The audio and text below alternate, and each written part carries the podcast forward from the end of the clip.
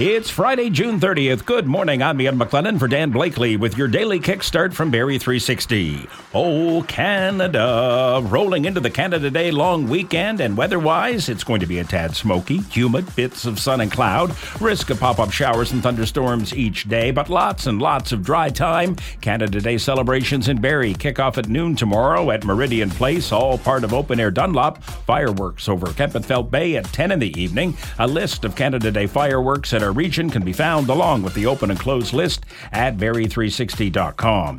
Canada Day fireworks show in Montreal has been cancelled. Air quality concerns due to wildfires burning in northern Quebec. The first night of an international fireworks competition at a Montreal amusement park has also been scrapped over concerns the event would worsen the city's air quality.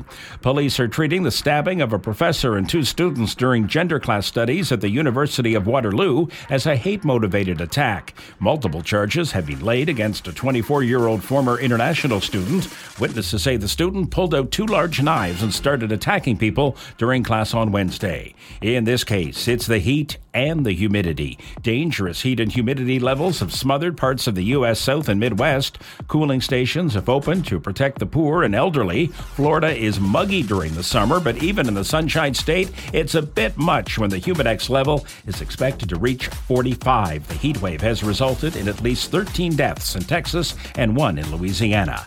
Vladimir Guerrero Jr. hit a two-run homer to lead the Blue Jays past the San Francisco Giants 2 to 1. Chris Bassitt had a career high 12 strikeouts over six shutout innings. Boston Red Sox in for three at Rogers Center beginning tonight. The Red Sox have lost five in a row. A cloudy day, chance of showers and thunder, local smoke high 23, humidex 29, UV index 6 or high. That's your kickstart for June 30th. Back again tomorrow. Until then, remember the first step in crafting a life you want is to get rid of everything you don't.